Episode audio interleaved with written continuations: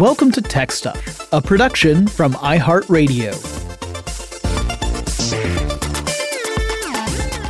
Hey there, and welcome to Tech Stuff. I'm your host, Jonathan Strickland. I'm an executive producer with iHeartRadio, and I love all things tech. And a while back, I did some episodes in which I mentioned offhand a Supreme Court decision in the United States that laid down the law when it came to movie studios and theater chains.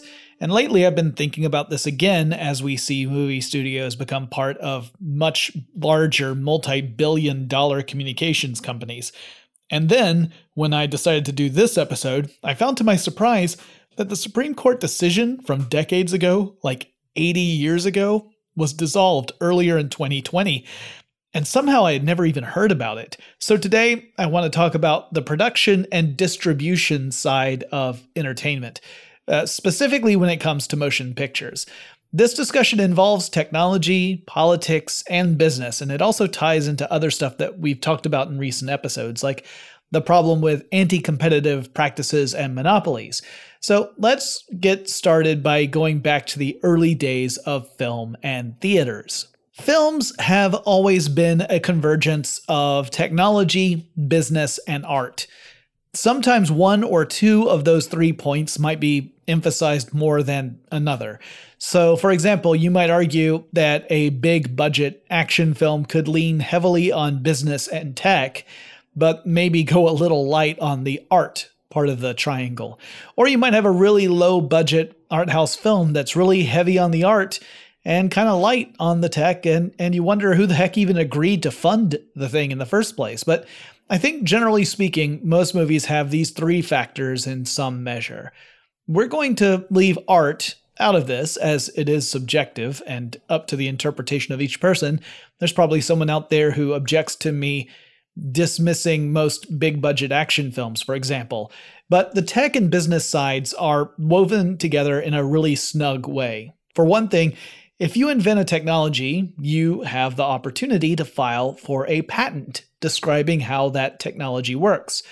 Patents are useful because they provide you some protection for your idea. On the one hand, you have to spell out how your invention works, at least on a high level, and you do that in a document that the patent office makes available to anyone who wants to see how that technology works.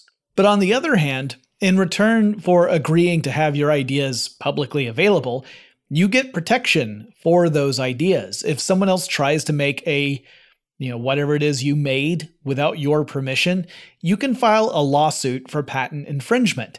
And if you can prove that they in fact violated your patent by creating a competing product based on your design, a court can make them stop and perhaps award you compensation, which would be paid by the accused, assuming that they can pay it. Now, one of the important things about patents is that they expire, and once they do, anyone can make a technology based off that patent without having to get the permission from the patent holder because the patent itself has expired. It's in the public domain. So, a patent grants you a limited amount of time to profit from your ideas. At that time, you can do so without the fear of someone else swooping in and using your ideas without your permission. And you can grant permission. Typically, we see that in the form of licensing agreements. So you come up with a really cool technology.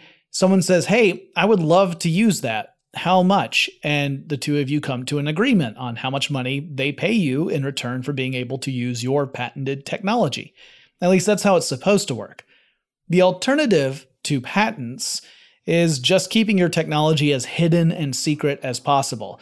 This would be the trade secret strategy. It's, it's one you don't want to share because it would give up a competitive edge in whatever market you're working in. The danger with trade secrets is that if someone susses out how you made your technology, if they reverse engineer it, you don't really have any protection against them copying you. If I make a watchamajig and I don't patent any of my designs, and you figure out how it all works, you can make your own watchamajig, and I'm out of luck, really. Now, the reason I even bring this up is that in the early, early days of film, and we're talking like 1908, a group of motion picture companies, some of the most, you know, some of the earliest ones in existence, along with uh, Eastman Kodak, which was the chief supplier of film stock, because this was, you know, when films were actually shot on film, and then a film distributor named George Kleine all banded together to create an organization called the Motion Picture Patents Company, or MPPC. This was out of necessity because one member of that company, that would be the Edison Manufacturing Company, named after, yes, Thomas Edison, was making life really difficult for the other companies. See, Thomas Edison was famous for a few different things. One was inventing stuff. Uh, two was being a really shrewd businessman. Uh, three was that he built up a company that he filled with engineers who invented stuff too. And when they patented those inventions, Thomas Edison always made sure his name was also on the patents, which is part of why he has so many hundreds and hundreds of, of patents to his name. And four, he was fiercely protective of his patented technology. If he suspected that some other company was making use of his patented tech without a proper license, he would file lawsuits. Lots of them. While the other members of what would become the motion picture patents company were film studios that Edison had kind of sued on multiple occasions. And really, the purpose of this new entity was to work out some licensing agreements to pool patents together so that way, when it came to stuff like film cameras, projectors, and the various processes used in making movies on a technical level, there was this agreement. Now, there was also a holdout company called Biograph. That company had its own camera technology that didn't sit well with Edison because he wanted to have the corner on that market. So Edison was really hoping he could push them out of business. But Biograph wisely went and purchased the rights to another key patent in the film process, which gave the company enough leverage to force its way into MPPC as well. So there were a lot of uh, strange bedfellows, I guess you could call them. Now, before the MPPC, the standard procedure between studios and theaters went something like this. A theater owner would decide which films they wanted to play in their theater, and they would purchase a film print. So, in other words, they would purchase a copy of a film from a studio. Uh, and the studio would make copies from a master and then sell the copies to theaters. And then the theaters would just hold on to that copy because they had purchased it. Or they might just, you know, throw it away if they didn't hold on to it, but it was theirs. But the MPPC would change that. They switched it to a rental agreement. So now theaters would pay a certain amount of money to get a copy of a film for a set amount of time. After that set amount of time, they would have to return the copy or they would have to rent it again.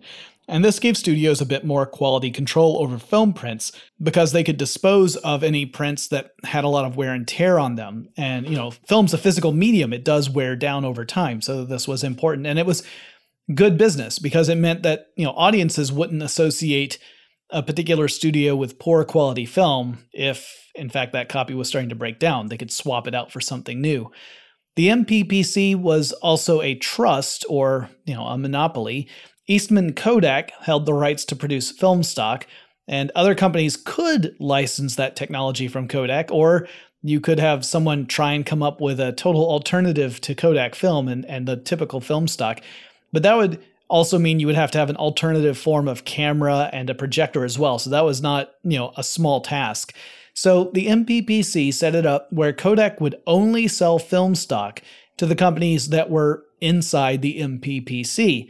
The trust also held the camera and projector rights. And so all of this meant that anyone who wanted to get into the filmmaking side of business had to be a part of the MPPC or they would have no legal means to get hold of the equipment and film that they needed to make movies. But as I mentioned earlier, patents expire. And by 1913, the MPPC no longer had the cudgel of patent infringement lawsuits to knock down competitors. In addition, the MPPC was located on the east coast of the United States in New Jersey. That's Thomas Edison's stomping grounds. And several upstart motion picture companies would set up operations way out west in the world of Hollywood land, which made it mighty inconvenient to investigate the possibility of patent infringement and hanky panky. So that's on the on the other side of the nation. And and then the death blow came. The United States government brought an antitrust lawsuit against the MPPC in 1915. The government claimed that the actions that the company had taken were anti-competitive and it wasn't just the actions of a company trying to protect its own intellectual property, and as a result, the MPPC would dissolve just a couple of years later. So that's our first example of a monopolistic strategy in the film distribution world, and it won't by any stretch be the last one. The law the US government enforced against the MPPC is called the Sherman Act. It's one of the foundational antitrust laws in the United States. And in fact, it was passed all the way back in 1890 as part of an effort to deal with issues stemming from powerful monopolies and cartels, largely in industries like steel and railroad, among a few others. The government found that MPPC was in violation of Section 1 of the Sherman Act, and that section states that, quote, every contract, combination in the form of trust or otherwise, or conspiracy in restraint of trade or commerce among the several states or with foreign nations is declared to be illegal, end quote. Uh, Section 2 of the Sherman Act is the part that really prohibits the monopolization of interstate trade or commerce and makes it a felony to, to do so. While MPPC was crumbling, a new movie studio powerhouse was taking shape. And someday I'm going to have to do a full episode on this company because it has a fascinating and important history. But it all started off with the merger of two other companies. First was the Famous Players Film Company, which in itself was originally called Famous Players and Famous Plays. The early days of film sometimes referred to movies as plays. And second was the Feature Play Company, which was founded by a guy named Jesse L. Lasky. And the merged company would become Famous Players Lasky Company. Uh, it would later on merge with a film distribution company with the more familiar name of Paramount Pictures Corporation. Along the way, the organization acquired several more independent film companies, and it would lead to an approach in filmmaking and distribution that would become a big headache for the industry and the United States government down the line. And the actual merger process was actually a really sneaky one. So you got Adolf Zukor, he's the founder of Famous Players Film Company, and then Jesse Lasky, and they both entered into distribution deals with Paramount Pictures Corporation. So originally this wasn't, you know, a merger, it was just a business uh, deal. And the guy who founded the Paramount Pictures Corporation was William Wadsworth Hodkinson, and he was serving the as president of the company. But then Lasky and Zukor thought, hey, you know, if we were able to distribute our own movies, we wouldn't have to share revenues with a distributor. It would all be our own revenue. So instead of paying this this guy to distribute our films, wouldn't it be better if we just got hold of those assets and we did it ourselves and thus got to keep all the money. So they set about doing a hostile takeover. This is what we would call it in the 80s. And sometimes I see Hodkinson listed as a founder of the movie studio Paramount Pictures Corporation.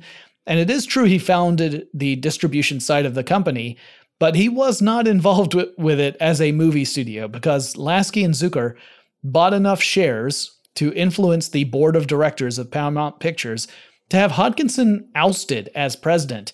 Then they were able to buy the company because they essentially had the board of directors in their pocket.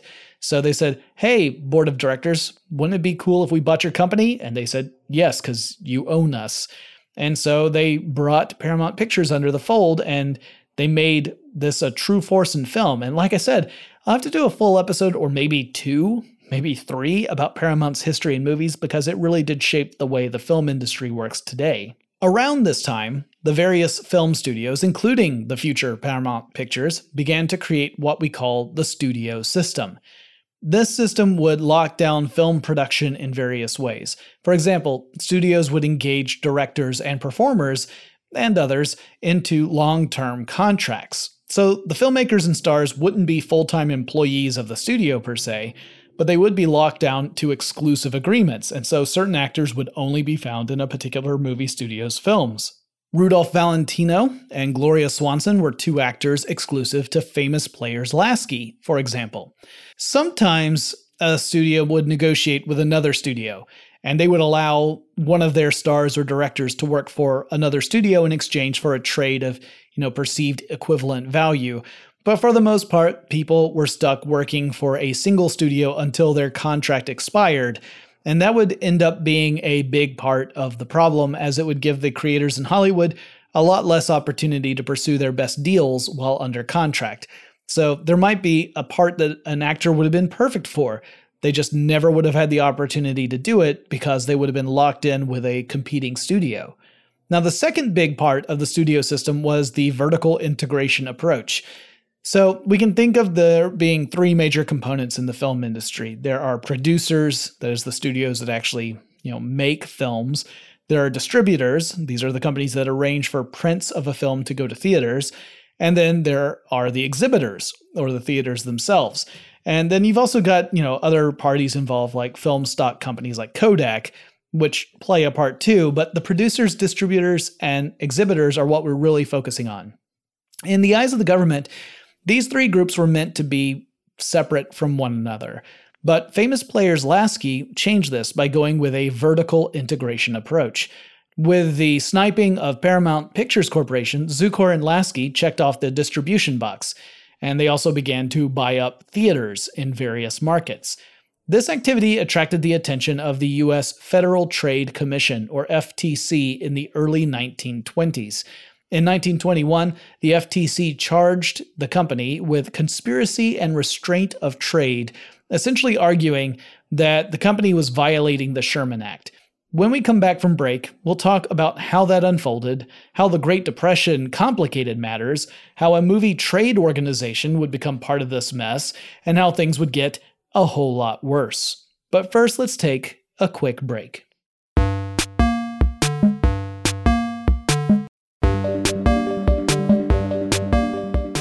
Among the problems that the FTC found with famous players Lasky, and I should point out that other studios were doing the same thing, uh, were some industry strategies that were particularly unfair. One was called block booking, and here's how it would work. Studios were locking down stars in these long term contracts. So audiences would begin to fall in love with some of these stars, and they wanted to see the pictures, the movies that these stars were in theater owners would want to run films with those stars in them in order to attract crowds and sell tickets. And so the movie studios, who controlled the stars, would say to the theater owners, okay, I'll lease to you a print of this film with the stars that you want in it. But in return, you also have to promise to rent and exhibit these dozen other movies starring folks that nobody really cares about. Otherwise, you don't get the good stuff. And when I say dozen, that's not an exaggeration. In fact, some block booking would be up to 104 films, which was a year's worth of movies in one go. And this practice is called block booking. Theater owners were being pushed to rent out entire blocks of films if they wanted to exhibit an anticipated film in their theater. So it was saying, if you want this one, you also have to take all these other ones. In addition, block booking would affect the variety of movies that theater owners could show. If you're running a theater that has a single screen, as many theaters had back in the early days, there are really only so many different movies you can exhibit in a week. And if your agreement with Studio A means you have to take, you know, a dozen or more of their films, that might be all you can show. You could presumably pay the studios for all these movies, but not actually show them and opt instead to also deal with Studio B, but then you're wasting money, right? Because you're spending money to rent out blocks of films that you never show. You only show a couple of them. That makes it much harder to make your money back as an exhibitor. And the exhibitors were over a barrel on this one, as were the directors and stars. In fact, you could argue that the only party to really benefit from this arrangement would be the studios. Another practice the FTC found questionable was called blind booking, or sometimes called pre selling. So, with this approach, theaters would agree to pay studios upfront to rent film prints of movies that hadn't even been made yet. And these could often be lumped in with the block booking. So, you might get a deal where you're dealing with Paramount, for example, and Paramount tells you, all right, we'll give you, we'll, we'll let you rent this one film but you have to agree to rent these 103 other movies, and a lot of them haven't even been shot yet.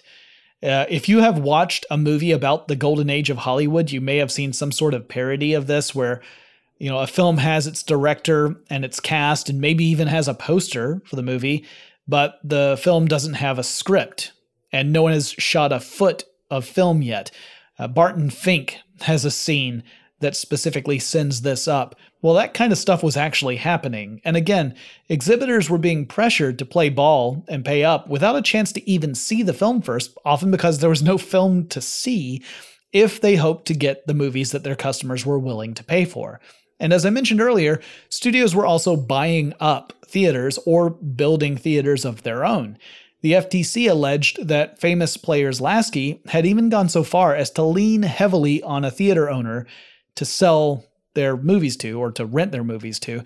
And if they encountered resistance, they would threaten to open up a competing movie house in a nearby location, like literally across the street and then after opening up the competition, the studio would undercut the prices of the competing theater and would sell tickets at a huge loss just to attract customers away from the theater owner that had shown resistance and hopefully force them to go out of business as a result. So it was a very cutthroat way of doing business.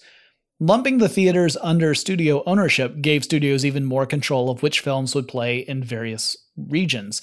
Studios could block a theater from exhibiting a film from a rival studio. The vertical integration was creating a real stranglehold on the entire process, and the average American customer had fewer options to buy a ticket to the films they really wanted to see. So then the FTC comes in and says, hey, this, this doesn't seem fair. It appears that famous players Lasky is engaged with some anti competitive practices meant to restrict other companies from doing business in the film industry. But the FTC's pursuit of a judgment against the company would take, let's call it a leisurely path. It wasn't until the summer of 1927. Now, keep in mind, this investigation began in, the, in 1920 and 1921. But it wasn't until 1927 that the courts awarded the FTC's call for a cease and desist order against famous players Lasky for practices like block booking and a call for the company to stop purchasing theaters. The court ordered famous players Lasky to comply within 60 days of the judgment or otherwise produce a darn good excuse as to why it had not yet done so. And the company played for time. They asked for and they received extensions on this judgment twice. Then in 1928, when the stalled tactics were at an end, the company claimed it wasn't really guilty of the charges after all, at least not the way they had been framed in the court case. That did not sit well with the FTC, and in the meantime, the Commission was expanding its investigations into the movie industry at large. With the famous players Lasky case at the heart of it, the FTC began to escalate its charges against movie studios and going for a more direct antitrust case. This would ultimately rise to the Supreme Court, the Supreme Court would ultimately decide that the practice of block booking was inherently anti competitive and thus would be illegal under the Sherman Act, and that studios that practiced block booking would be subject to criminal proceedings and fines. However, at the same time, the United States was dealing with the Great Depression, which began in October of 1929 with the stock market crash, and then it got worse due to multiple complicating factors. Meanwhile, the film industry was actually seeing more competition, not less, but that had to do with a technological advance rather than trumped up charges against the famous players Lasky Company. See, in the late 1920s, talking pictures were becoming a thing, which created a new type of film experience that various studios were trying to capitalize on, while simultaneously trying to figure out how to salvage the assets that were more suitable for silent films. That's a nice way of saying that not all directors or actors were equally adept at making talking pictures as they had been with silent films, but the talking pictures revolution would create competition between various studios. Okay, to understand what happened next, we need to rewind a little bit. As the FTC and famous players Lasky were wrestling in the courts, the movie studios as a whole were converging in an effort to protect the industry against US government regulation. The studios formed an organization called the Motion Pictures Producers and Distributors of America, or the MPPDA. This organization would later become the Motion Picture Association of America, aka the MPAA, until 2019 when it would turn into its final, at least for now, form of Motion Picture Association, or MPA. The purpose for this trade association was to bolster the financial support of Hollywood and to encourage investment in the film industry. As part of that strategy, the association also took it upon itself to create a system to ensure that the films produced in America met a strict moral code. The idea being that investors would be hesitant to pour money into an industry that had a seedy reputation. The first president of this association was a man named Will H. Hays, Postmaster General of the United States, and the moral code applied to the content of films, and it would become known as the Hays Code. That in itself is a subject suitable for a full episode, though I'm not sure that would fit within the bounds of tech stuff. What is important is that at first, movie studios paid little mind to the Hays Code. They had similarly ignored a, an earlier set of guidelines that were called the don'ts and be carefuls because the MPPDA had no real way to enforce the code. The studios wanted to use every trick in the book to get more butts and seats because the Depression was really taking a toll on businesses in general, including the film industry. So, part of that included producing and distributing films of what would be considered questionable moral character for the time. Today, we'd probably think of it as quaint. However, various state governments in the United States began to pass censorship laws to protect the delicate citizens of those states from seeing such scandalous material. And out of a concern that the federal government might get involved as more and more states were taking a heavy hand with censorship, the movie industry largely agreed to abide by the Hays Code, and they formed the Production Code Administration, or PCA, to do so, and with the threat of substantial fines for any film that failed to adhere to that code, provided that the film came from a studio that was also part of the MPPDA. But the MPPDA would also play a part in the battle over anti competitive practices. As a trade association, it was tasked with helping studios attain financial stability during a depression. That's a tall order, but the US government was receptive to suggestions, as the thought was that people needed distractions from the hardships of going through an economic depression. Kind of similar to the way people are talking about, you know, dealing with the pandemic. And the film industry was a way to provide diversions for a suitably low cost per experience. And so, faced with a dilemma, the US government agreed to dismiss the whole judgment against stuff like block booking if it meant that studios could continue to provide entertainment for Americans undergoing a really tough economic time. The MPPDA successfully argued that motion pictures should be protected under a larger national strategy called the National Industrial Recovery Act in 1933. The industry had only faced consequences for the vertical integration strategy that it had employed for a very short while, and some really hadn't faced any consequences yet at all. And so, through the 1930s, the studio system approach grew more powerful. Studios continued to grow and expand their influence. They pushed harder into the various components of film production, distribution, and exhibition. Things got mighty anti competitive, but the US government saw it as a necessary evil. However, various court cases in different industries would ultimately test the National Industrial Recovery Act's constitutional basis. And these cases would eventually come before the Supreme Court. And in 1935, the Supreme Court decided that the act was, in fact, unconstitutional, and therefore it would be overturned. That would remove the protection for the film industry, which for a couple of years had really gone hog wild with the anti competitive strategies. Pretty much everyone outside of studio executives were unhappy with these anti competitive strategies. Directors and actors were unhappy because they couldn't pick and choose their projects the way they wanted to. They had to respond to studio mandates. Theater owners were unhappy that they had to comply with studio wishes and distribution practices. The American consumers, while happy to watch movies, weren't being well served by the vertical integration approach either. And so, once the NIRA protection dissolved, once that act was overturned by the Supreme Court, the U.S. Department of Justice began a renewed legal attack on the anti competitive practices of the movie industry. Among the issues were not just the vertical integration, or block booking, or blind booking, but also the industry forcing conditions like the length of a film's run in theaters and dictating what the minimum admission price for a ticket should be in distribution contracts.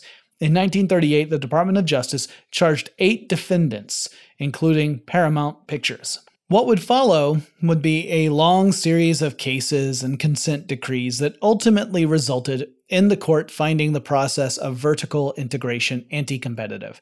The movie studios received a mandate to split up so that they would no longer be production studios that also controlled exhibition of films. So, when we come back, we'll talk more about the outcomes of that Supreme Court decision and then do a big jump in time to talk about how this decision was recently reversed. But first, let's take another quick break.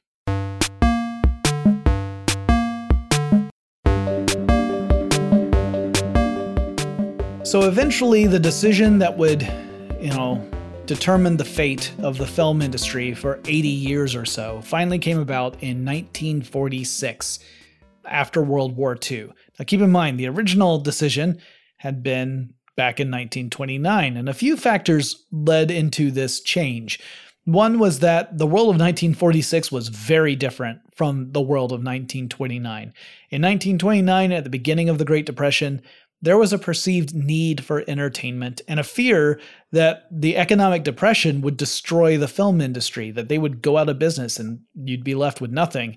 And so the anti competitive practices were seen as sort of a necessary evil to keep the industry afloat. But in 1946, we were out of the Great Depression. World War II was over, soldiers had returned home, and more people were going to the movies than ever before. The film industry was no longer precariously positioned in an existential crisis. It was doing really well. Further, only the five largest studios, Paramount included, had agreed to consent decrees that the court had previously issued.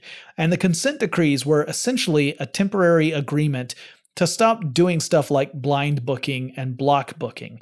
But three smaller studios would not sign the consent decrees. They argued that they actually needed those practices to be competitive with the five larger studios because, unlike the major studios, these three did not own their own theaters. So the 1946 decision would eventually lay down the law for everybody. It took some time, but eventually the movie studios all capitulated to the pressure from the US Department of Justice. But the results of this might not have been what the courts had originally intended. Over the following two decades, more than 5,000 movie theaters closed. The studios began producing fewer movies. They had been producing several hundred per year. Now it was a few hundred per year total, and ticket prices were still on the rise.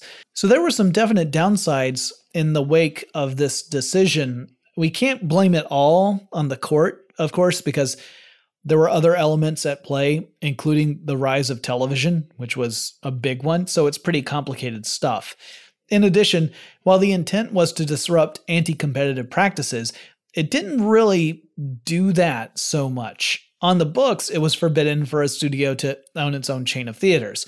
Soon, new theater chains would rise up instead, and while in theory the court decision would have busted open the stranglehold that big studios had on exhibition, that didn't play out so much in reality. The means to produce films became more attainable for independent filmmakers, but the means to distribute movies for exhibition did not. So, in other words, you might be a humble little film production studio, and you might make real art on film but you would still probably need to find some distribution company to strike up a deal with so that you could get your finished movie into actual movie theaters. Otherwise, you've got this amazing piece of art, but you don't really have a way to show it off beyond maybe some small screenings.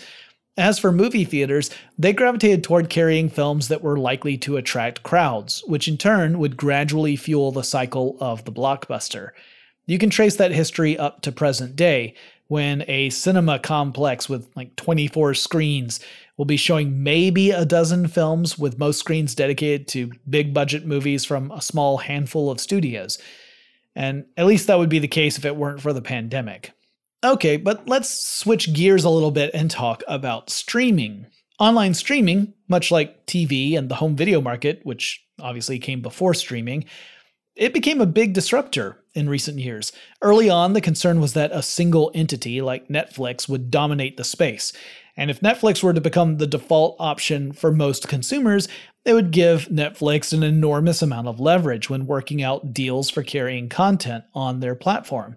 As such, a lot of different entertainment and cable companies began to launch competing services. So that's why we've got stuff like Hulu and Amazon Video and HBO Now and HBO Max and Disney Plus and Peacock and such. And here we see an interesting evolution of that old problem of vertical integration. This is exacerbated due to the various acquisitions and mergers that film studios have been part of over the last few decades. So let's go over a few of them in brief. Uh, there are a few movie studios that really exist only as a brand, which means that you know you might see a movie branded as a particular studio's production but ultimately it belongs to a much larger company, like a larger production studio, and it's just sort of a way to brand that film a specific way. So we're going to ignore those. I mean, there's no point in talking about them because they they don't really exist on their own. They're part of a bigger company. All right, so Universal Pictures, one of the oldest studios that's still around, is now part of NBC Universal and Comcast. So within that family, you've got a telecommunications company, that's Comcast. You've got a TV network in NBC and a film and more TV studios with Universal. And this company has the streaming service Peacock. Then we've got Warner Brothers Pictures, which is part of AT&T. So we've got another telecommunications company. And we've got Warner Media, which was formerly known as Time Warner, which is a production company that includes film and TV studios. It also owns cable channels like HBO and a ton of others like Cartoon Network and CNN and TBS and more. So this company has HBO Max as a streaming service. Then we've got Columbia Pictures, which is part of a group of studios owned by Sony, the Japanese mega corporation. Sony at one time owned a streaming service called Crackle, but has since divested itself of that. So it's kind of the odd man out when it comes to production, distribution, and exhibition with this particular use case. Uh, there's Paramount, of course, which is part of Viacom CBS. That's another super complicated story that I should dive into at some point. But this company includes Viacom, a cable company that owns networks like MTV, Comedy Central, Showtime, and Nickelodeon, among others. Uh, CBS, another TV network, and Paramount Pictures, a film and television production company, and they have their own streaming service in the form of Pluto TV and CBS All, All Access. Uh, finally, we've got the Mouse House, a truly gargantuan media and entertainment company, uh, also known as Disney. So we've got Walt Disney Pictures, we've got the former 20th Century Fox, which had film and TV studios. Uh, you've got properties like ABC, another television network, and you've got Disney Plus as a streaming service, as well as some other streaming services like ESPN Plus, and Disney also owns Hulu now. So in the era of the pandemic, when movie theaters are closed in many locations and some theater chains have shut down, at least for the time being, the vertical integration approach creates a new opportunity. Studios can, if they so choose, opt to release properties on streaming services that they own rather than sit on films until it's safe for theaters to open at full capacity. So, movie studios depend heavily on box office returns. Typically, the first weekend of box office returns tends to be the most important. Not in every case, but in the vast majority, that's true. So, there's a strong incentive to hold off on releasing films before theaters can open in full again. But at the same time, there's a lot of uncertainty about when that will ever happen. And there's an even bigger question if audiences will flock to theaters once they are open for, for business as usual. And if this takes too long, we might see some movie theaters just go out of business, both on the smaller independent scene and even with the bigger theater chains. There's talk of insolvency among some of those. Operating a theater is already tough. Most theaters make the bulk of their revenue not through ticket sales, but through concessions, which is why it costs so dang much to get snacks, because that's where the profit margin really is for theaters. On the one hand, studios run the risk of alienating theater owners, and I think mostly we're talking about the big chains like AMC and Regal here in the United States. So there's been some reluctance among studios to make a big move toward releasing films online, even on their own services. But on the other hand, studios need to pull in revenue. And so many are part of these bigger companies, these bigger telecommunications and entertainment companies. And they look to their streaming service as a way to bring in cash regularly every month by building a subscriber base and that they have to make a, a, a, an incentive for people to subscribe to those services. So you can use movies to convince people to subscribe to, say, HBO Max, for example, and maybe they otherwise wouldn't but they'll do it in order to be able to see, you know, Wonder Woman 1984 or something. So some studios are making compromises. For example, Paramount has negotiated a deal with theaters that narrows the exclusive window that theaters have for carrying a first release film. In normal circumstances, theaters have dibs on a new release for at least a few months before a studio pivots toward the home theater market and streaming market. But Paramount's deal narrows that down to 17 days. So, a little more than two weeks after a movie hits theaters, Paramount can then make that film uh, available to various streaming services, most likely its own. Warner Brothers went a step further. Warner Brothers announced that its entire slate of films for 2021, which includes 17 films in total, will be available both in theaters and streaming on HBO Max on day one of that film's release. However, in sort of a reverse move from what Paramount is doing, these films will only be available on HBO Max for 31 days after the film's released, or 31 days including the film's release. So it would disappear from the service 31 days after the movie comes out in theaters. And I find it fascinating that movie studios, now part of even bigger media companies, have turned the vertical integration dial up to 11. My original plan for this episode was to talk about how this new situation is kind of a workaround of that old restriction that says studios can't own theaters. But hey, joke's on me, because in August 2020, the Department of Justice decided to dissolve those restrictions on studios, citing that because it's a different world than what we had back in the 1940s, those restrictions don't really apply anymore. Now, I don't think in the end that this is that big of a change, but that's because the Supreme Court ruling didn't necessarily have the effect that I think the justices intended in the first place. But really, what I guess I need to say is that it's really all a moot point. Vertical integration is here big time, and what happens next will largely depend on how things play out with the pandemic and vaccines. If the theater experience is fading into the past because of you know the economics of running a theater house and the fears of things like pandemics and other health issues we should expect to see a change in the way movies are produced as well. I suspect movies aren't going anywhere. There will always be a desire to create among directors and actors. That's going to stick around no matter what the circumstances. But if theaters can't recover there will be no hope of having that big box office weekend to recoup the cost of production. And without that payout, it would make little sense to see big budget films move forward because the chances of making your money back would go down, particularly as consumers have to pick and choose which streaming services they subscribe to. That can also be a pain point. It's eerily similar to the prospect that the theater closest to you is only running movies from a single studio you have less choice unless you're willing to pay the subscription fee to numerous services so that you have access to everything. It's not great for consumers. And it's not super great for creators because they're going to see their budgets shrink. It's not even great for the studios. If you hit your saturation point for subscribers, meaning no matter what you do, you are not likely to increase your subscriber number in any significant way. You have hit that saturation point for the market. Then at what point do you have incentive to invest in interesting projects? You can't get any bigger. So why would you spend more than you have to? You just you just need enough stuff to keep people subscribed. That's all you need. You don't need to attract more people because more people aren't coming. We see this in the cable industry too, by the way. Cable companies will hit a saturation point within a market they literally can't get into more homes in that market.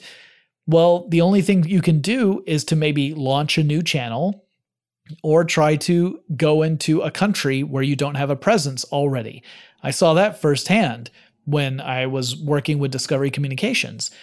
And there's a lot that I think is wrong with the entertainment industry. I haven't really scratched the surface of all of that because it goes deep, but I do hope that we can see a recovery with movie theaters. One thing I do take comfort in is that we have always loved stories since before the time we could write them down. So that love of stories, that's not going anywhere. We just might see some big changes in the ways that we tell them.